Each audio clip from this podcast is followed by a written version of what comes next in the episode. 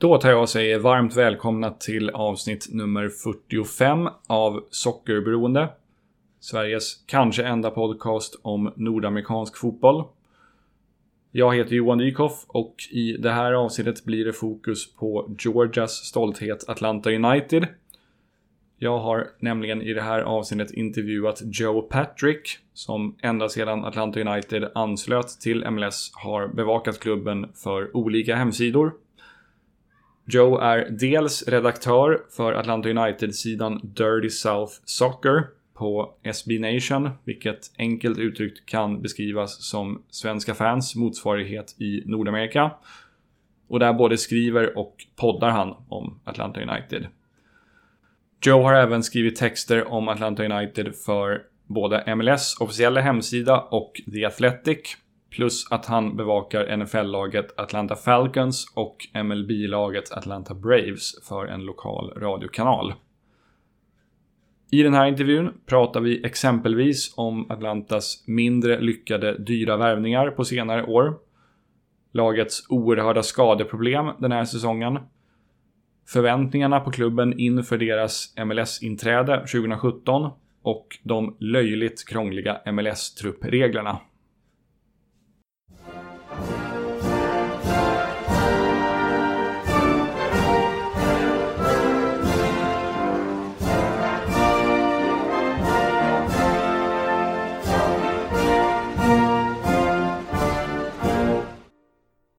All right. So to start off, uh, this, as I mentioned, this interview will obviously primarily be about Atlanta United. But since this is a soccer podcast based in Sweden, I would like to know what comes to mind for you when you hear the words uh, the words Swedish soccer. Dejan Kulusevski. Mm-hmm. um, I'm wearing my Spur, my Spurs shirt right now. I'm a big Tottenham fan, so uh, he's been a revelation for us. Um, and then obviously, you know, like Zlatan, you know, just some of the some of the players that have come from Sweden, uh, you know. Some great players, obviously. Um, and that's about it. But I do, I have a question for you about it, which is, mm-hmm. you know, just the weather conditions in Sweden. Um, do you guys have to deal with snow and stuff like that uh, in, in your league? Yeah. Uh, so the league is played from like uh, March or April uh, to November, which. Um, okay. So uh, you guys have the same kind of calendar as, as M L S. Yeah, they deal with it as well in the northern exactly. cities. Most of the Scandinavian leagues, leagues do. The only one that actually plays uh, from fall to spring is Denmark, uh, but they, they have a lot. They have they they like um, they pause their league from for like two or three months in the winter because it's practically impossible to play from like mm-hmm. December to sure. February.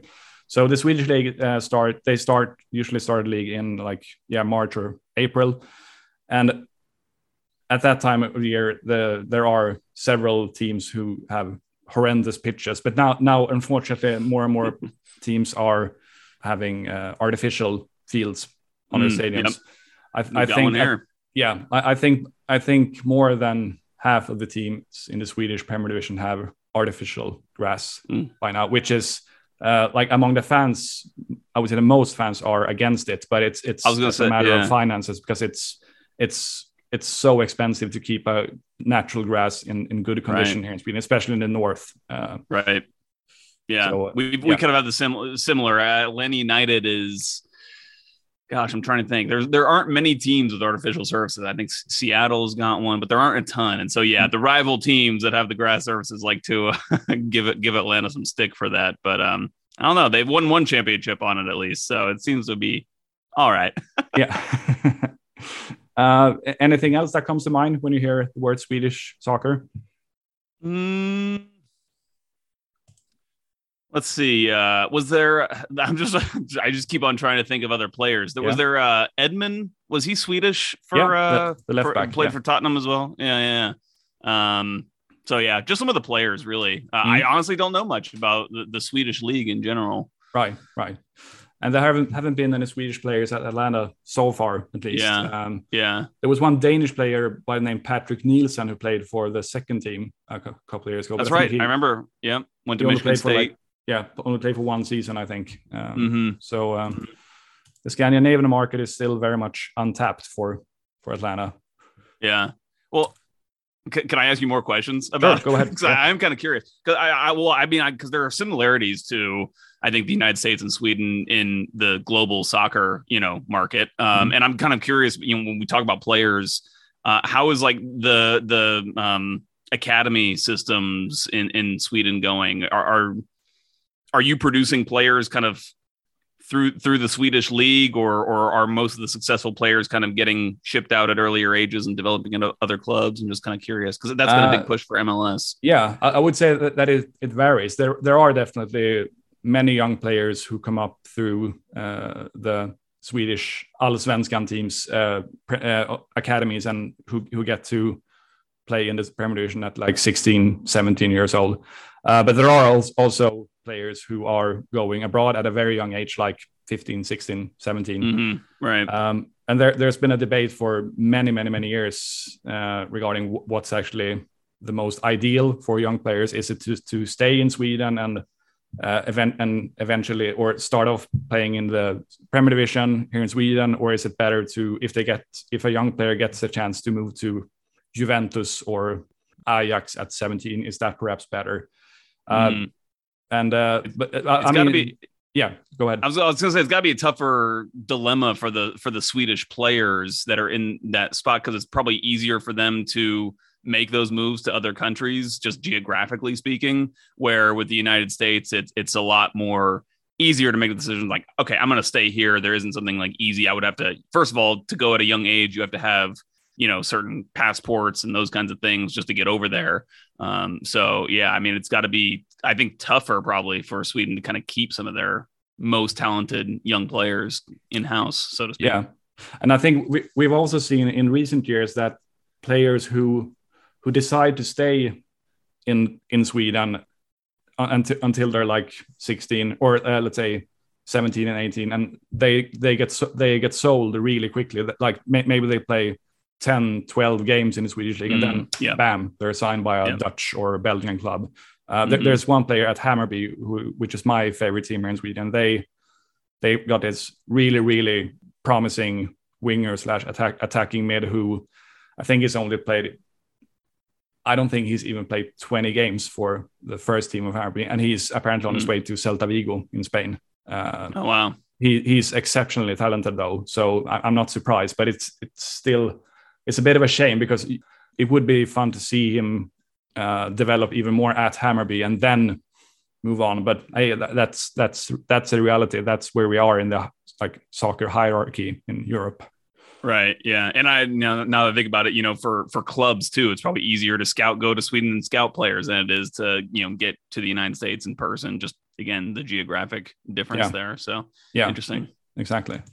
Um, speaking of like different nationalities of players, um, would you say, do you think Atlanta for the foreseeable future and perhaps even are, that they will and perhaps even are expected to spend big primarily on South American players, or could, could you see them sign a designated player from, let's say, Croatia? You know, I think Atlanta United would have, uh, would love to sign players from Europe. You know, I, I think it all comes down to them wanting to sign players that fit the model of, of, of the types of players they want to come in. So for Atlanta United, that tends to be on the younger side. For, you know, if, if any of your listeners are familiar with like Football Manager, the kinds of like top players you would sign, football manager, like that's obviously what, you know, every team wants to sign, and Atlanta United is no different. So you want the young, talented, all that stuff. The problem, the real problem is that in the European market, there's, again, what we were talking about earlier, there's so many clubs already around them that they can go to, that they might have more of a connection with, just having, you know, grown up in the region, as opposed to, I think one of the reasons why the South American market has been um, such a big one for M L S in general and Atlanta United specifically is because, you know, I think they've successfully made the pitch to lots of players that we can kind of be the bridge to mm. these top European leagues. And so, and I think that also um, those players are buying that pitch. They're, they're believing in it. And also you, you hate to say this, but you know, M L S has more lucrative ownership. They've just got more money. And a lot of those South American clubs, especially, post-pandemic are really in need of these cash infusions. So um, there's more players to pick from. It's just a more efficient market, I think, for Atlanta United. It's not that there's anything about a Croatian player or a Swedish player or a Spanish player or anything like that that would be, you know, preclude an M L S team from wanting to go after one of those guys, but it's just not the most efficient means uh, when you think about what M L S can do for the players and the clubs that they'd be dealing with. So, um, but it'll be interesting to see how this is changing, because Atlanta United, um, they really poached the, the Argentine league pretty heavily uh, in their first few years. And now they seem to be going for some more Brazilians. And one of them actually came from France, Liga, um, Luiz Araújo came in, mm-hmm. coming from Lille. So that was an interesting move. And that one was kind of came from the fact that our technical director, Carlos Bocanegra, Uh, who was played for the men's, the United States team, uh, was their captain in several World Cups. He played in France, so he had a relationship with some of those technical directors, and he knew the technical uh, one of Lille's former coaches, uh, who had a, who you know could kind of give him a rundown on Araújo. So it is interesting to see how things are evolving. I think they are changing, you know, year by year, really. Mm, yeah, definitely. Um. Moving on, I would like the listeners to get to know you a little bit as well. Uh, yeah. May I ask you how old you are and when you were, er, and where you were born and raised? Yeah, I'm uh, thirty-five. I'm born. Well, I was not born here, but I was most most of my life raised here. I was I was born in California, so off on the on the West Coast. Um, lived there just for a little bit when I was a kid, and then. Uh, have lived most of my life right here in the Atlanta area. I went to school not here in Atlanta, but in the southeastern region of the United States. Um, went to school for journalism. Have not been working in sports journalism, though. My whole life, I was just kind of working as a community reporter out of college. And then I kind of worked a corporate job for a while. And that's actually when I started covering the team. I was I was working um, for a, a corporate, just um, uh, yeah, a corporate job and just doing this on the side, writing a blog post, things like that. Um, I kept saying yes to things that were popping up. And, you know, I just be, I was just very, very fortunate circumstances with this particular team kind of cropping up during that time uh, when I had the time in my life to to be doing this kind of stuff on the side. So um, it's funny. You we were talking before we um, kind of really got going on the pod here today. You said you've been following M L S since oh nine. You're more of an M L S. You have more experience in, M L, in M L S than I am. I probably really started following it. Um, I probably started following it closely around two thousand fourteen, which was when Atlanta United as a franchise was announced by the league. I had watched it here and there, you know, some of the playoff games and things like that, but I was more interested in European soccer and, you know, my beloved Tottenham. Mm-hmm. Um, and of course, like international soccer obviously has been a big deal here in the United States for a long time. Uh, but in two thousand fourteen, when the team was announced, I started getting into it, started writing a little bit. Uh, and then when the team launched in two thousand seventeen, I was, yeah, writing for Dirty South Soccer, which is the, the site that I, I now manage um, and have then gotten access. And it kind of led me into a career change, actually, because, you know, just more opportunities.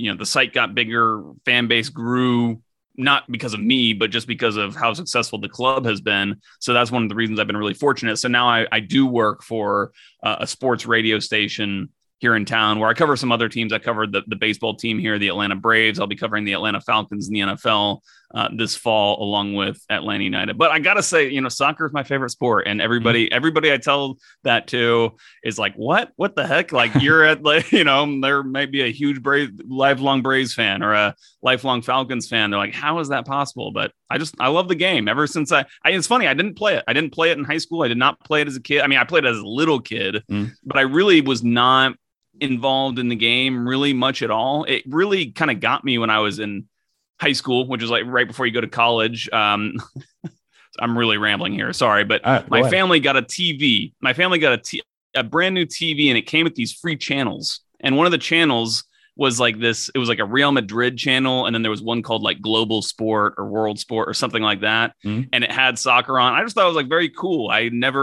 kind of opened my eyes to, like, you know, European sports, and I just thought it was, they had these really cool feature like programming and stuff, kind of all about both cultural Europe and also the, the game, and I just really fell in love with it. And, you know, sporting, just I love everything about it. The time, it kind of zips by. I love the spatial aspect of the players. I just love kind of seeing how they try to manipulate each other on the field. So it kind of ticks all the boxes for me. It's just, I love it. Uh, you mentioned uh, twenty fourteen when, uh, and the M L S announcement. Uh, back then, uh, if someone would have told you that Atlanta United would become like one of the highest spending clubs in M L S and would have an average attendance of around fifty thousand, how would you have reacted then? Never would have believed it. Never would have believed it. In fact, I can remember, Johan, I can remember my thoughts because when it was announced, I signed up for a season ticket immediately. Like mm-hmm. I, I got a season ticket immediately. And in my head, I had this visualization of what the match day experience was going to be like, which was going to be me going to a game and kind of standing around three or four people that I kind of would grow to know because we would be the only ones kind of in our little area that would be going to games. And it would be this kind of subculture thing. Um, never in my wildest dreams would I have expected it to be what it is. It is completely different than what I thought it was going to be, but, you know, completely different in the best way possible. Um, mm-hmm. Obviously now in retrospect, when you look at the stadium that was built, uh, you know, I probably should have been thinking about what, like what that was going to entail when I was having these visualizations. Um, but yeah, no, I, I never could have expected it. And again, I'm just personally very fortunate. I, I probably, I would not be in the position that I'm in personally Um, if it weren't for the rapid growth of the club, and not even like growth, it just kind of exploded from out of out of nowhere. There really was a burgeoning soccer market here. Uh, and the club did a great job also in their initial launch, just marketing the club. And it's become a very family friendly, um, you know, event for people. It's also become it, they started out.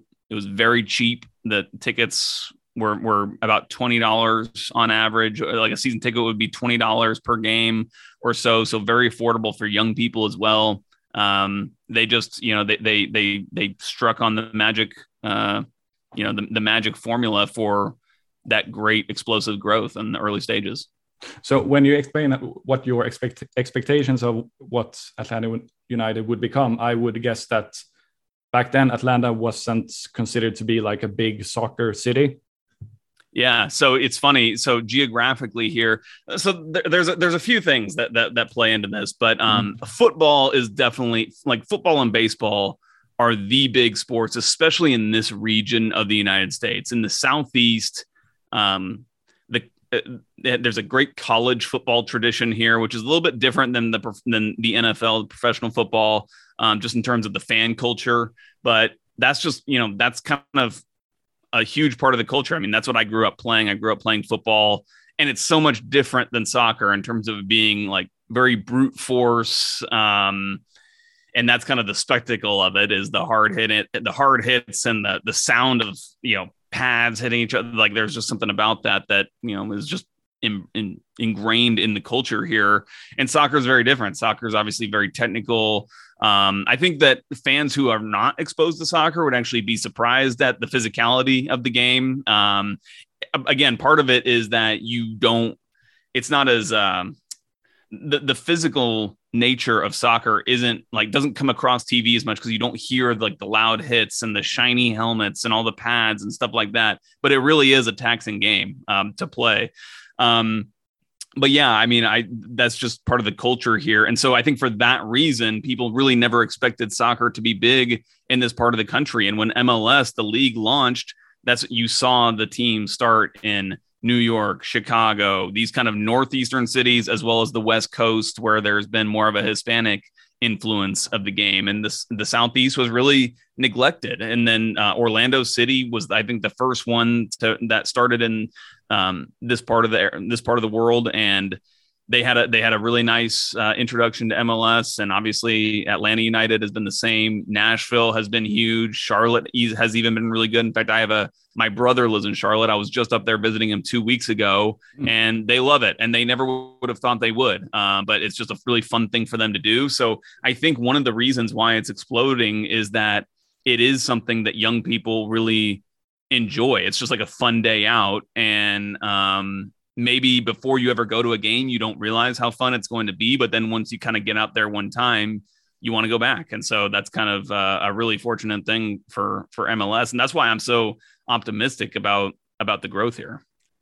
So what had there been in terms of professional soccer in Atlanta before Atlanta United became, came into existence? I know about the Silverbacks, but they were never mm-hmm. like a big thing. Yeah. Right? Yeah, no, not really. I mean, they made a little bit of waves, like probably around two thousand fourteen or so. Uh, you know, a few years before Atlanta United, um, a, a former United States pl- famous player Eric Winalda came in to like coach them for a season, but only a hardcore soccer fan would even know about that. You know, like mm. they really, really were not. No one would even consider them like a professional sports team. Honestly, like they would be considered kind of like a, a semi-pro team or something like that. Um, I would probably irritate a lot of, you know, hardcore Atlanta soccer fans who would probably, you know, say that, you know, there has been a, a big soccer culture here for, for a while, but I'll speak as somebody who was not that involved, interested in soccer in general for a large part of my life. And then in terms of Atlanta soccer, didn't really get involved until the middle of the twenty tens, where I would say, no, you know, there, there was not really a ton of soccer culture. Now there are some really, really cool facts about some of these former teams.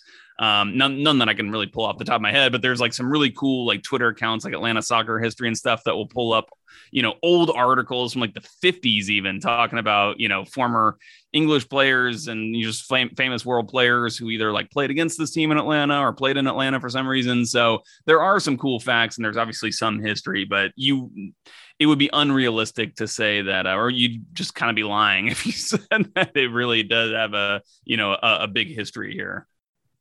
So how, maybe this is difficult to uh, a difficult question, but how popular and relevant is Atlanta United today compared to the other major league teams in Atlanta?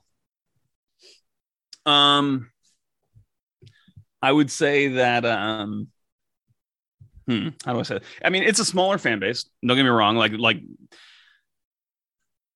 it doesn't it doesn't quite scale yet with uh, the Braves and the Falcons. But what I would say is that the Atlanta United fans that there are are as passionate or more than Braves fans or Falcons. Like they are all in.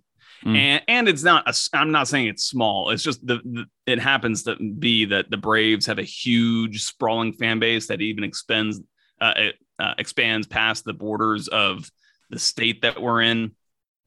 So they have a particularly large fan base, but you know, I go by houses all the time. You go into any neighborhood, you're certain to see houses with Atlanta United flags hanging off the front. And again, that's something that the club was really, really smart about.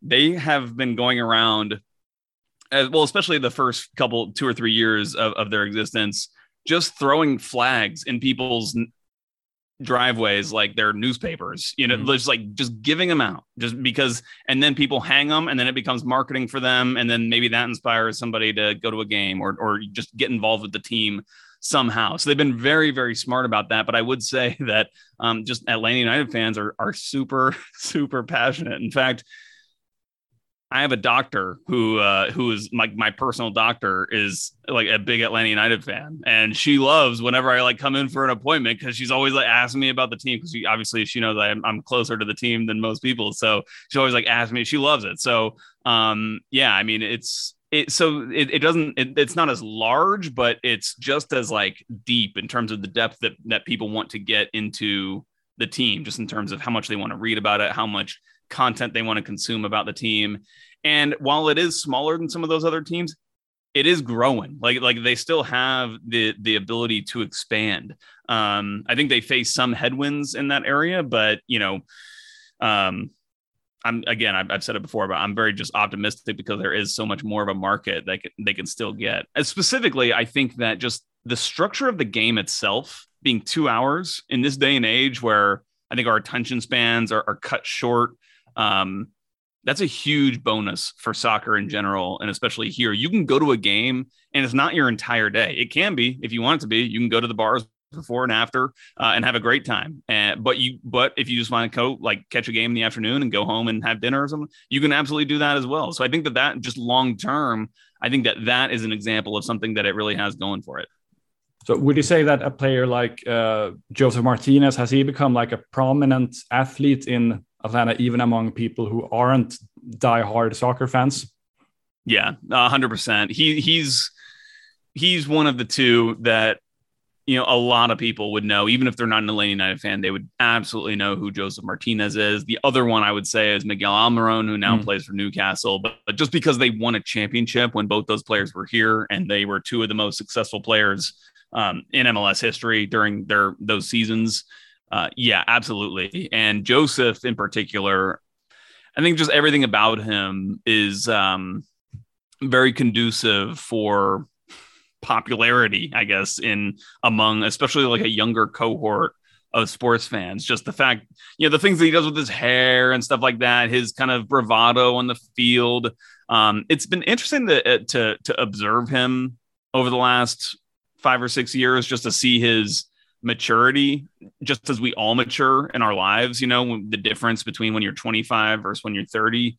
Um, and I think for an athlete, you you mature, like five years of their maturity is like ten or fifteen for a normal person, just because of all the experiences that they have. But I mean, when he first came here, he was twenty-five years old, and he was um, just he he he loved it. He he he loved the adoration from the fans. He, I mean, he was just live. He was living the high life, um, and he's certainly, you know, performed on the field. And Um, I don't know how much your fans would know about, or your listeners would know about him, but he suffered a, an A C L tear in twenty twenty. So, you know, that was a pretty big downer of a year for him, obviously having to miss an, an entire season. He got injured in the first game of the year, and then obviously going through COVID during all of that as well. And from what I understand, he had multiple infections with the surgery in, in the, on the surgical site. So a lot of complications that he was having to go back and get fixed. And he's still, I think, not completely what he was, and he, he may never be. And so I think that he, he understands that, and um, he's just matured from it a little bit. But anyway, all this to say is that, yeah, he's a huge kind of superstar here. And um,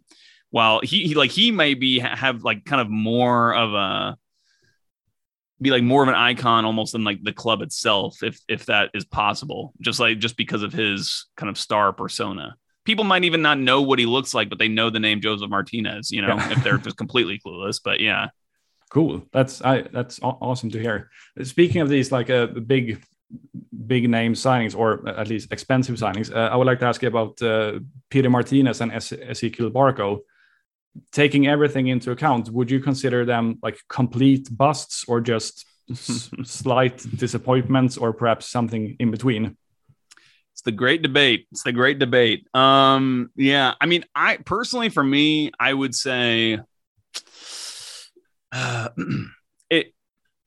It's hard for me to consider either the, of them complete busts for a couple of different reasons. Uh, one, for, starting with Pitsy, I, I think he was more disappointing on the field than Ezequiel Barco was, considering what the expectation was of a player mm-hmm. like him coming in. I think everybody understood when Ezequiel Barco coming in, he was a seventeen-year-old kid. I think he was eighteen years old when he actually arrived, but they signed him at seventeen. And I think everybody understood that there, there might be some growing pains, that he was obviously a young player who was going to improve over his time. Uh, and Pity Martínez came in, I think, as like a twenty-five or twenty-six-year-old, something like that, a guy who you would certainly think is in his prime and was going to be a player who comes in and absolutely changes things.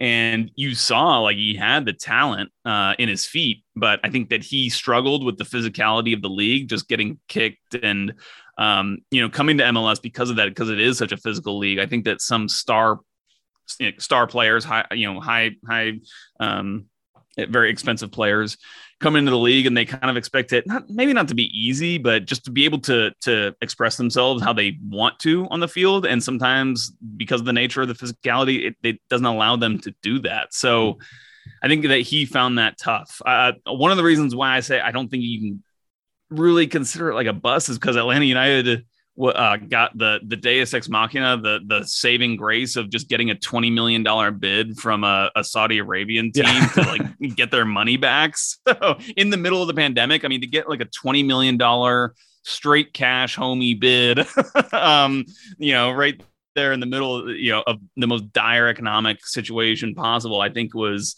um, just super, super lucky um, that they, that they found themselves in that circumstance. So, Um, it's hard for me to be too harsh on that. And, you know, the one season, the pr- pretty much the one season that he played in Atlanta, they, they were still pretty successful. Obviously, mm. they didn't win M L S Cup, but they did get to the semifinal in the playoffs. They won uh, a couple other trophies that year, m- namely the U S Open Cup, which is kind of the domestic tournament here. So Um, it wasn't like a total failure of a season the year he was here either. I just think that he did have some tactical issues. He was kind of a, a luxury player, you know, a guy who just kind of wants to play up front and, you know, maybe not do everything that the coach at the time, Frank de Boer, uh, maybe would have ideally wanted out of him. So there obviously were some of those issues, but at the end of the day, he paid for himself pretty much. Uh, and then with the, with Barco, I kind of explained it, but you know, he was, a, he was a growing player, probably never hit the heights, of course, that I think everybody would have hoped, but he really was getting better. And, and for him, he just has a couple of, um,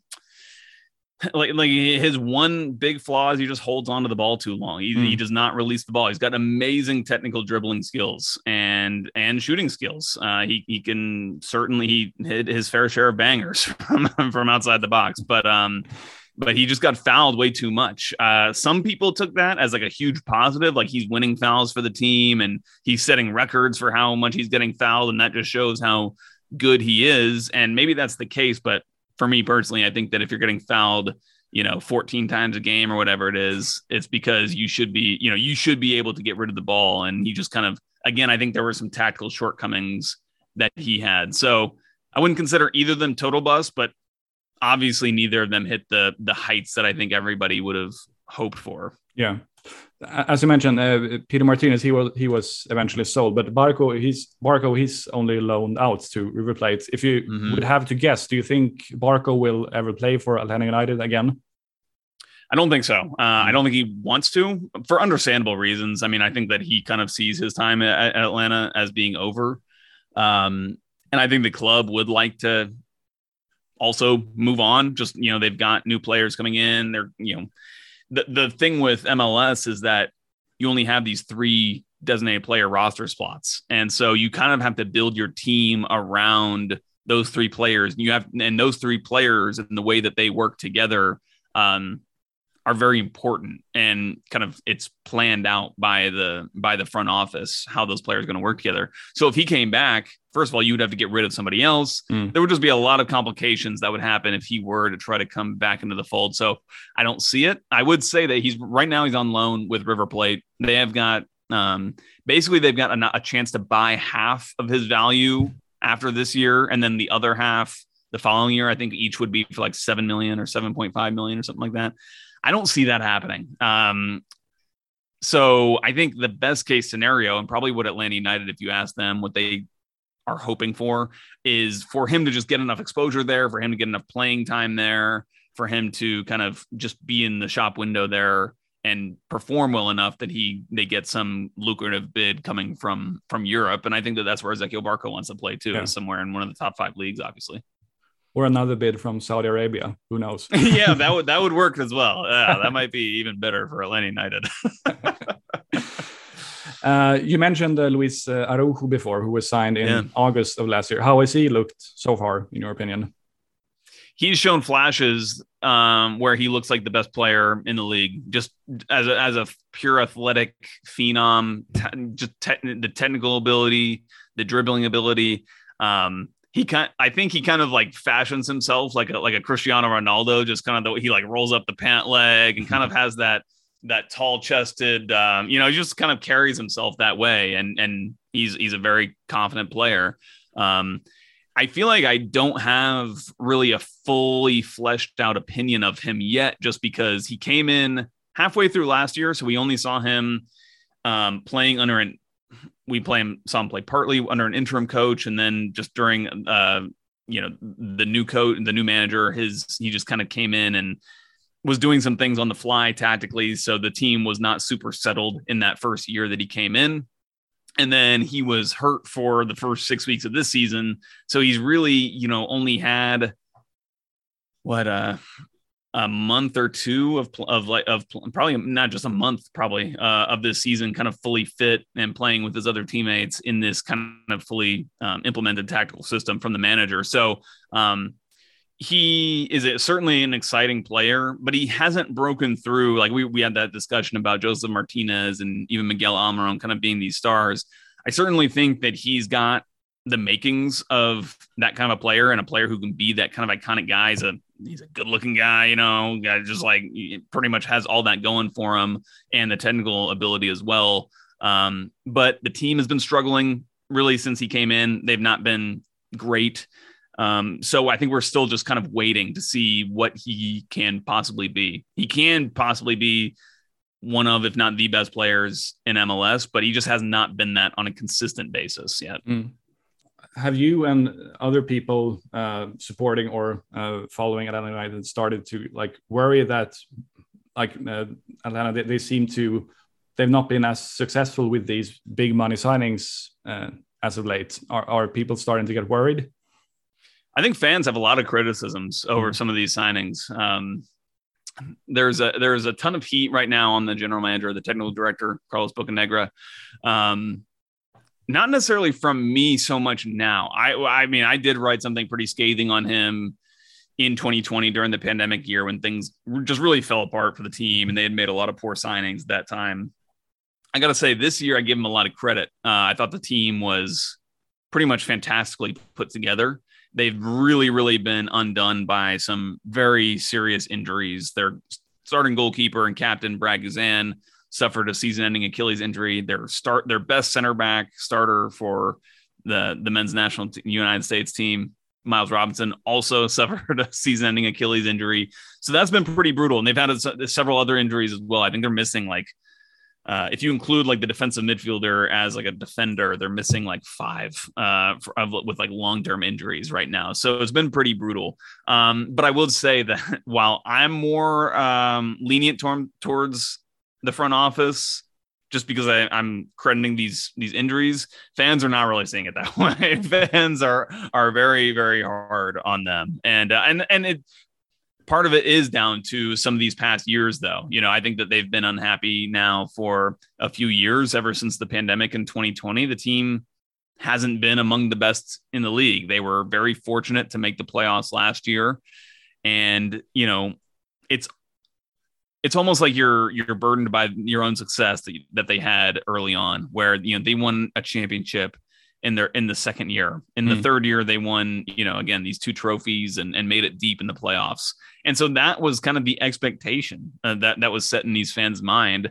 And so anything that sh- falls short of that is a major disappointment. And, um, you know, there have been front office members that helped put together some of the championship teams that are no longer here. And so I think that that has also, you know, raised some people's eyebrows as like, okay, how important was Carlos Bocanegra specifically in putting together those teams, or was it, you know, some of these, these other people in the front office? So uh, a lot has changed since then. And I think that that's why fans are a little, little skeptical about his abilities. But again, I would reiterate, I thought he put together a great team heading into the season. I still think that despite the injuries, they can still have a very successful year. It's the one thing about M L S where yeah. it makes it fun, where it's like, if they can get things together, they're going to get some of these injured players back by the end of the year. And if they can get hot and go on a run, you know, they still could have a very successful season. You never know.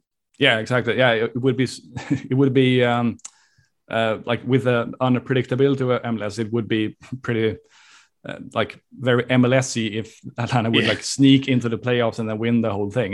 Well, and, and and their manager, who they got from the Seattle Sounders, Gonzalo Pineda, they're kind of like known for that. It's called like yeah. doing a Sounders, is kind of being mediocre to bad in the first half of the season and then just kind of catching fire and, you know, making a run through M L S uh, playoffs and at the end of the season. So yeah, I think everybody's open for that.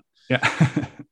uh, speaking actually, speaking of uh, uh, the playoff system and everything. Um, Do you think M L S should make changes to become more like the leagues in Europe, or do you think it's necessary or and perhaps even positive that M L S is set up differently with, you know, salary caps and no promotion and relegation and drafts and so on? Mm, yeah, this is this is the kind of question that you'll get like a different answer from every single person that you talk to. Um, I would love it if there was a, a promotion and relegation. I mean, I just think it makes things more interesting. I've said I've like extended to it. Like, I wish there was promotion, relegation in like other sports mm. too. Like, I wish there was like promotion. You can't do it in like football. Football, but maybe in baseball, you could like divide the league up, because there's like teams that tank that are not even really trying to win. So that makes it like super disappointing if you're a fan of one of them. Um, so yeah, I'm a huge proponent of promotion relegation. You know, again, logistically, I don't know how easy it would be to implement some of this stuff. Um, but I certainly would, would be up for it for any kind of experiments or anything like that, which they they actually have started to implement uh, promotion relegation in some of the lower leagues below M L S called U S L. Uh, they kind of have restructured that league to have four different leagues where there is promotion and relegation things. So um, maybe maybe that will happen. I think the playoffs has always been also a big issue, um, something that a lot of other sports or specifically soccer leagues, you know, around the world don't do. And mm. for me, as an American sports league, you have to do it just because that's how every other league does it.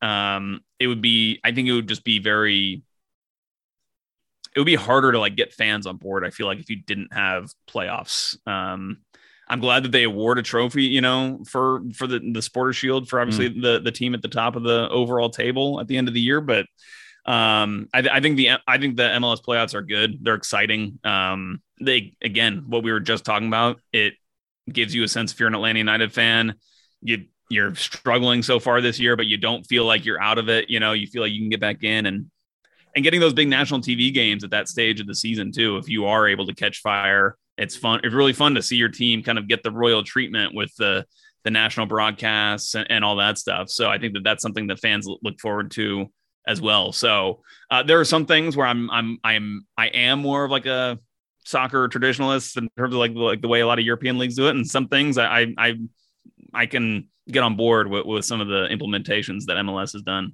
Yeah.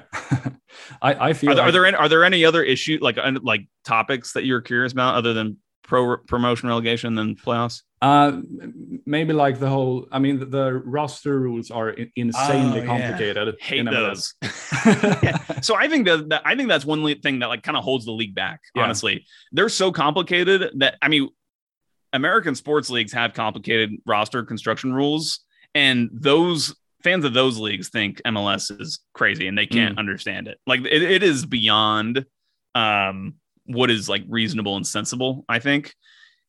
And it just holds them back because part of the fun about being a fan is kind of being the, you know, armchair technical director or armchair yeah. general manager. And like what I would do if I were building this team. And it's so much harder to do that when you have all these rules. Like I mentioned Football Manager earlier, Football Manager trying to, you cannot try to play as Atlanta United on Football no. Manager, which is terrible. It's like, it sucks. I want, I want to so bad. I've tried to put them in the Premier League and I can't get the database to work. It pisses me off. but, um, yeah, no, that's, yeah. I, I understand the reasoning why some of these rules went into place, but what has happened, Johan, is over the years, it's like they they've constructed all the salary and roster regulations like modularly. So like, mm-hmm. Like, okay, well, we want U twenty-two players. To, we want teams to be more incentivized to buy young players. We're going to make this rule. So just stack that on top of all the other rules. Yeah. And so over twenty years, you've got just like all these rules that are stacked up on top of each other.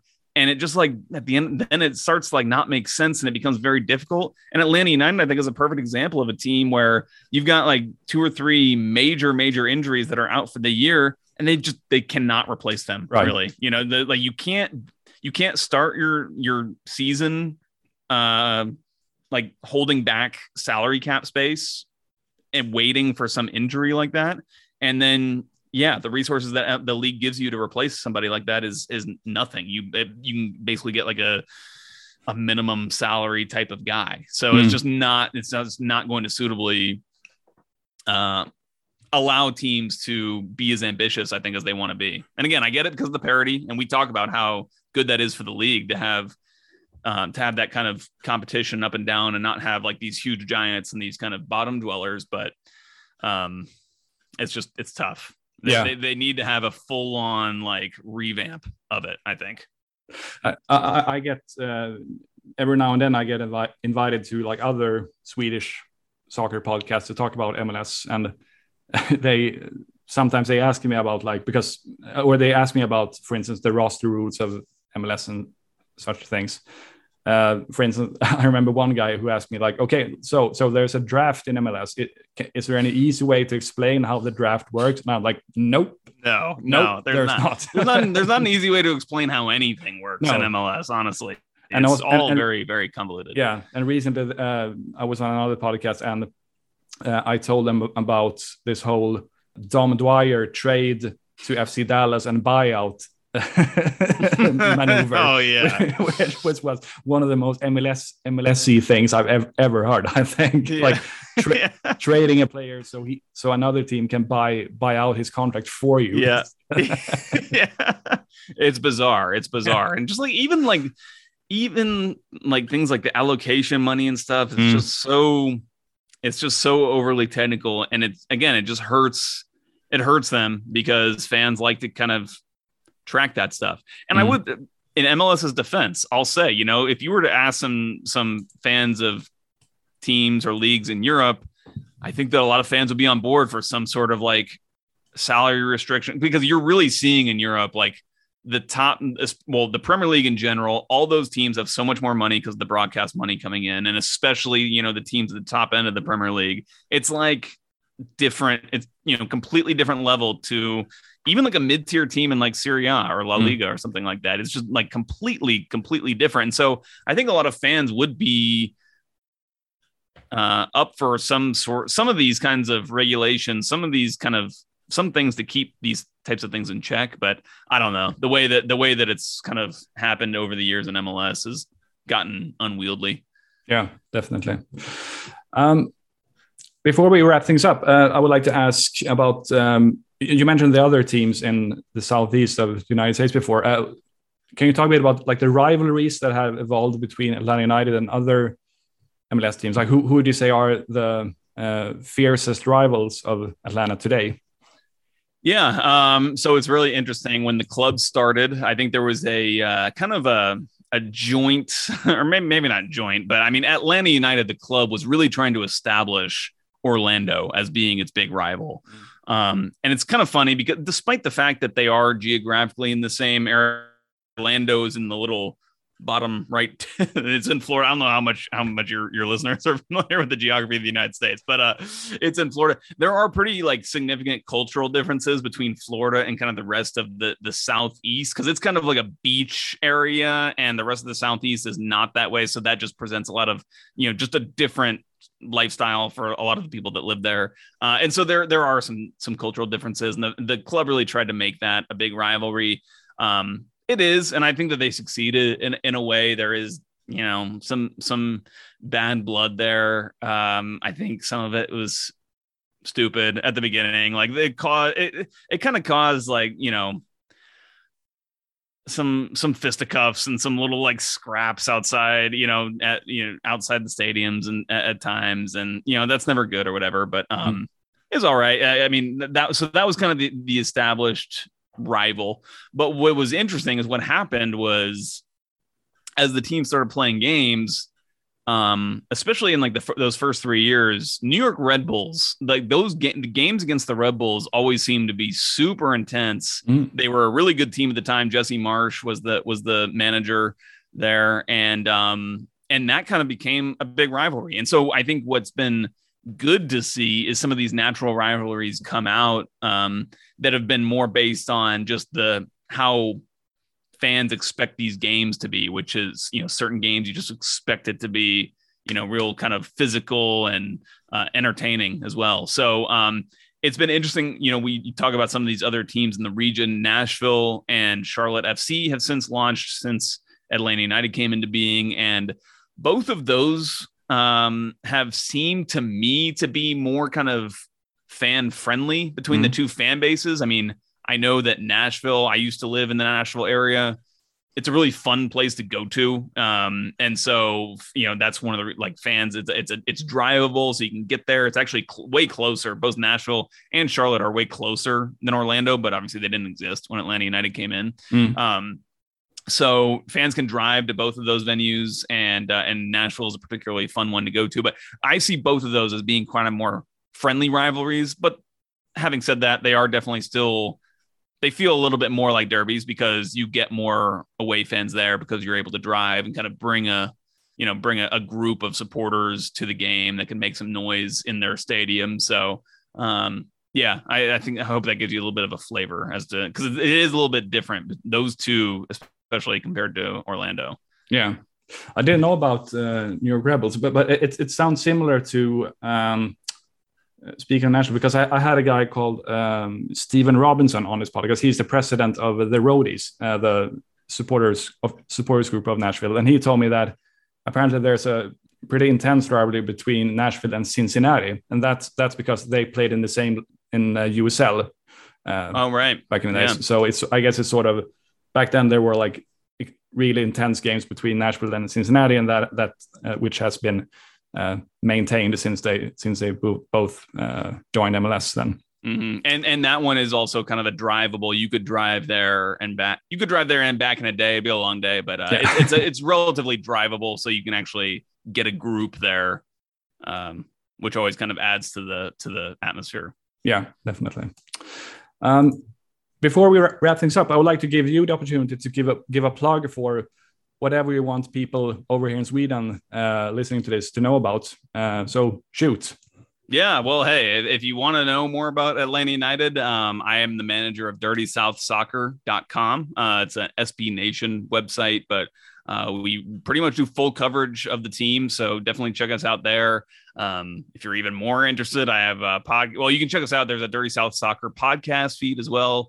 Uh, and I have a Patreon podcast uh, where we have some feature interviews and stuff on Atlanta United called Five Stripe Final. But uh, yeah, that's all good stuff. And you, if you want to follow me on Twitter, I'm J A Patrick two hundred. It's a terrible Twitter handle, uh, but you'll find me there. Or you can just search my name, I guess. Joe Patrick. I'll probably pop up.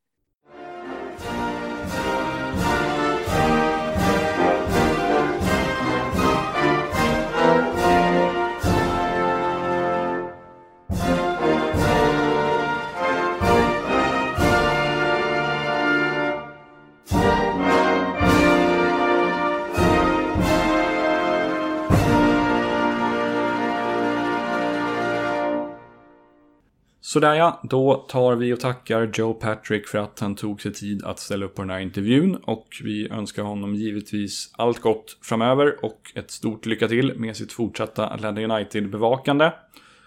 En väldigt trevlig och kunnig kille måste jag säga, och vi får väl se om Atlanta får ordning på laget så att de når slutspel i år och kommer tillbaka till något som i alla fall påminner om fornstora dagar. Tack så mycket för att ni har lyssnat. Fler avsnitt är på gång, så håll utkik i feeden, så tror och hoppas jag att det kommer dyka upp nya avsnitt där inom kort. Tack för idag, ta hand om er, tja tja!